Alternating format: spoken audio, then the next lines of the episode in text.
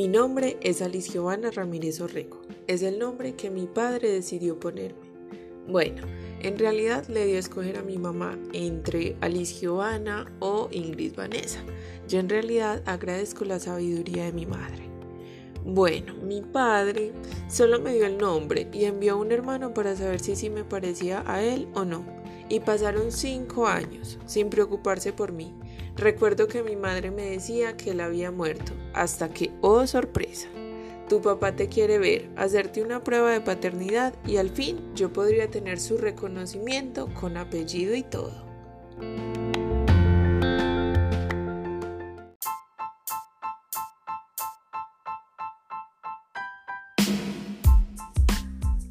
Fue hermoso, magnífico, y cuando lo vi no necesité explicaciones, supe que él era mi papá. En realidad sí me parezco mucho a él, hasta creo que yo iba a ser hombre. Fueron tres años de muchas experiencias, regalos, familia, aprendizajes y sobre todo cambios de vida radicales, porque otra vez se fue de la nada.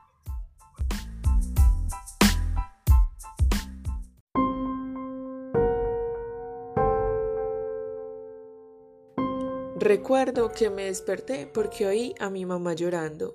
Una hermana de él nos llamó para contarnos que habían matado a mi papá. Se los dije, fue de la nada. Quedé en shock, ni lloré. Sencillamente nunca había oído esa palabra y mucho menos la había asociado con nada, hasta que vi que lo metían en un hueco y todos lloraban. Ahí entendí que no lo volvería a ver y sí que lloré.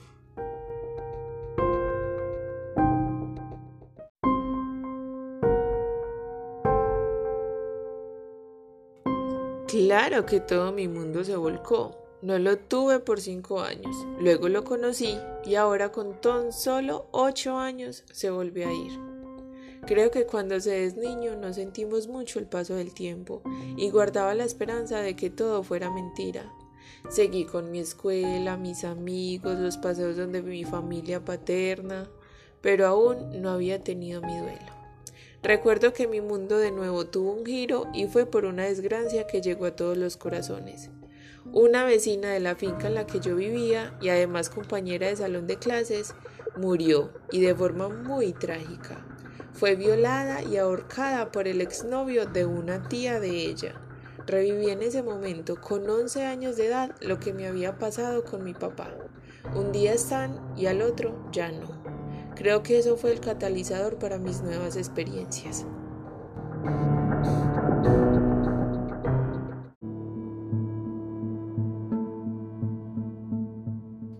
Y mi familia, por ese temor social de inseguridad, decidieron enviarme a la gran ciudad, donde una tía materna un barrio popular donde conocí personas con un mundo muy amplio, conocí estilos de vida en los que quería entrar por reconocimiento, pasé todos los límites inimaginables. En ese tiempo mi madre quedó embarazada, estaba formando un nuevo hogar y me sentí aislada y poco querida. Me enviaron a internados, perdí grados del colegio, mi desmotivación se veía a flor de piel. Ya iba para mis 14 años y tuve experiencias que me marcaron aún más y fomentaban mi descontrol emocional, como las drogas y el alcohol.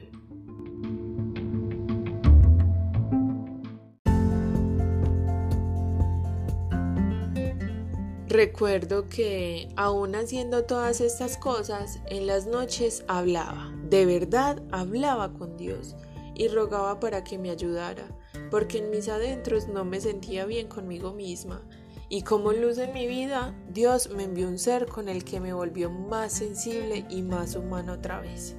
Mi madre dio a luz a su tercer hijo, el verdadero motivo por el que escribo esta historia. Adoro a mi hermana, pero tal vez no estuve cerca de ella lo suficiente como para formar lazos entre nosotras, y con mi hermano Johan fue diferente.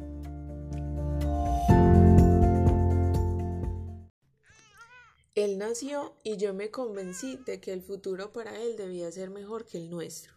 Dado que vivíamos con los suegros de mi mamá y bueno, las condiciones allá eran deplorables, decidí arrendar una casa donde solo viviéramos nosotros. Se preguntarán yo de dónde iba a pagar. Bueno, mi papá al morir me heredó una pensión y esa ha sido la mejor ayuda para mi vida. Todo marchaba perfecto en el nuevo hogar, pero algo no andaba bien. Mi hermano, con tres meses de nacido, se enfermó.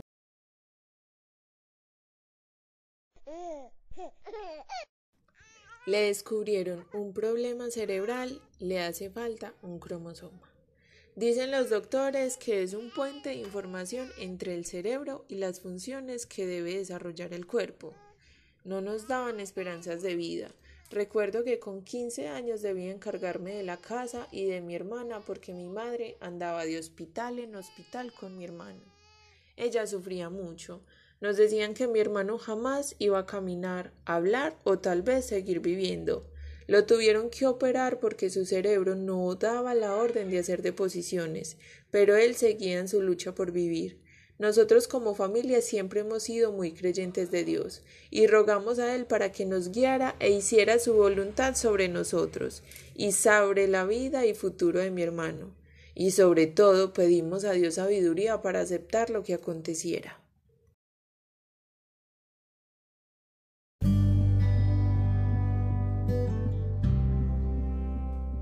Mi hermano va para su segundo cumpleaños. En definitiva, aún no camina, no habla, ni gatea, pero es admirable cómo se esfuerza por llegar donde quiere. Él se arrastra. A la gente le da tristeza verlo porque se ve algo denigrante. Nosotros, en cambio, le aplaudimos y le ayudamos. Sabemos lo mucho que le cuesta y cuánto se ha esforzado para hacerlo.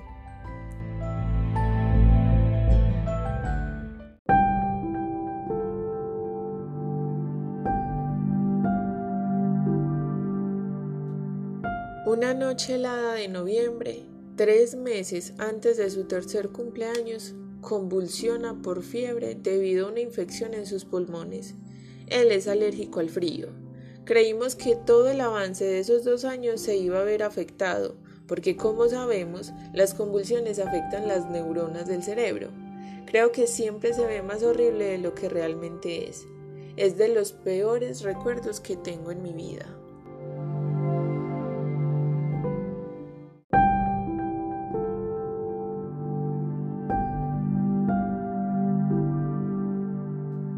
Creo que eso que a veces percibimos como malo realmente es el detonador para algo mejor, porque a los días de ese incidente mi hermano salió caminando del hospital, decía palabras con mayor facilidad y todo su mundo y a la vez el nuestro fue mejorando. A cuantas más citas vamos, más dificultades le ven los médicos a su cuerpo.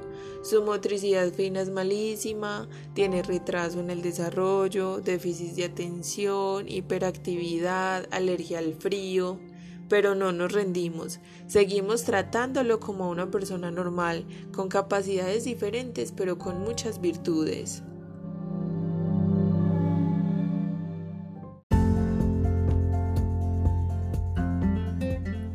Ya habían pasado muchas cosas en muy poco tiempo, pero por fin el paisaje se aclaraba en nuestras vidas.